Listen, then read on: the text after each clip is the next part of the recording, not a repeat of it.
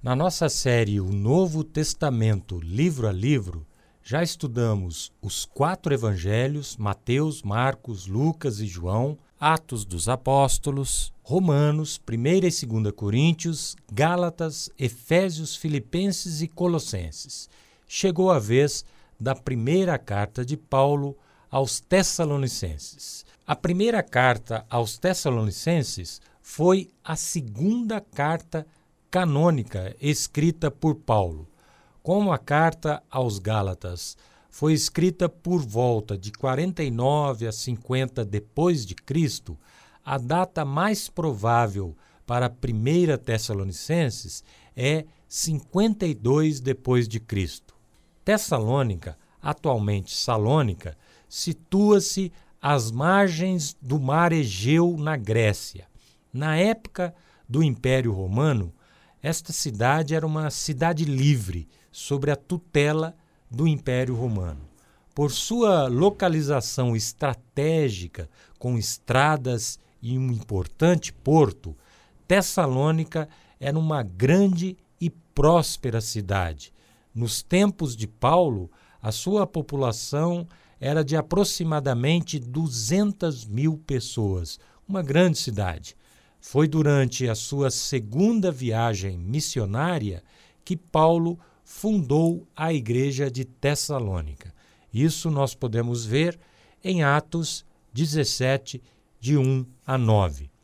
A primeira carta aos Tessalonicenses é muito atual, apesar de ser a segunda carta mais antiga, pois ela fala a uma igreja inserida numa cultura cheia de imagens sedutoras e tentações sexuais. Ela questiona os valores que corrompem os caminhos de Deus e fala da eternidade em oposição à vida imoral do presente.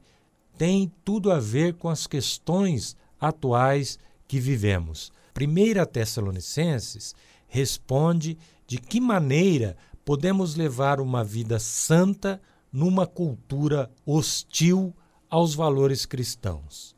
E isso nós podemos da seguinte maneira: através do fortalecimento da nossa fé. Quanto mais forte estiver a nossa fé, mais fácil será levarmos uma vida santa nessa cultura hostil aos valores cristãos. 1 Tessalonicenses 3, 12 e 13, é isso que o apóstolo Paulo fala, que o Senhor faça crescer e transbordar o amor que vocês têm, um para com os outros e para com todos, a exemplo de nosso amor por vocês.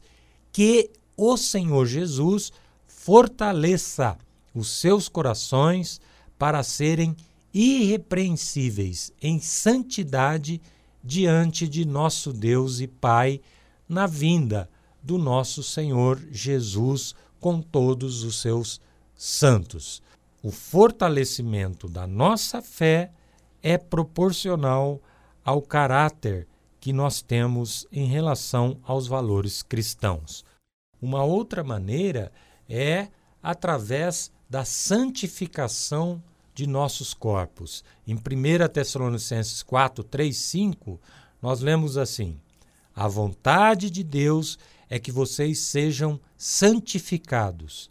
Abstenham-se da imoralidade sexual. Cada um saiba controlar o próprio corpo de maneira santa e honrosa, não com a paixão de desejo desenfreado, como os pagãos que desconhecem a Deus fazem. O apelo sexual e a banalidade do sexo em nossa cultura tem tudo a ver com o paganismo. Já nos tempos bíblicos, no mundo greco-romano, as coisas eram assim.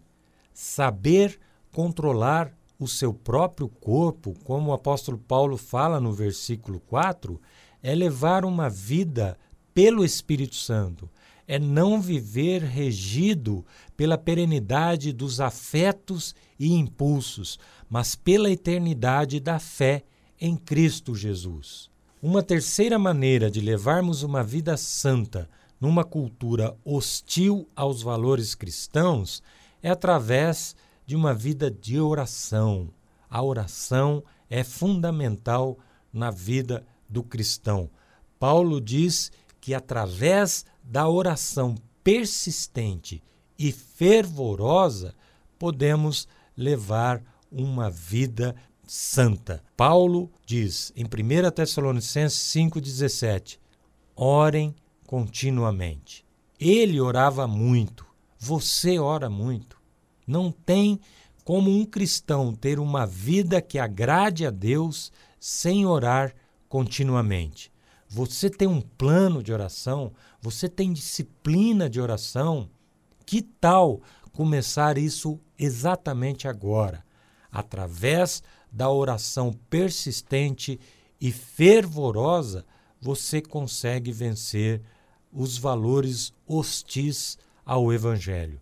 Então, resumidamente, através do fortalecimento da nossa fé, da santificação dos nossos corpos e da oração fervorosa, nós conseguimos levar uma vida santa diante de Deus e resistir aos valores hostis ao cristianismo. Um outro assunto chave que Paulo trata nesta carta é sobre a segunda vinda do nosso Senhor Jesus Cristo.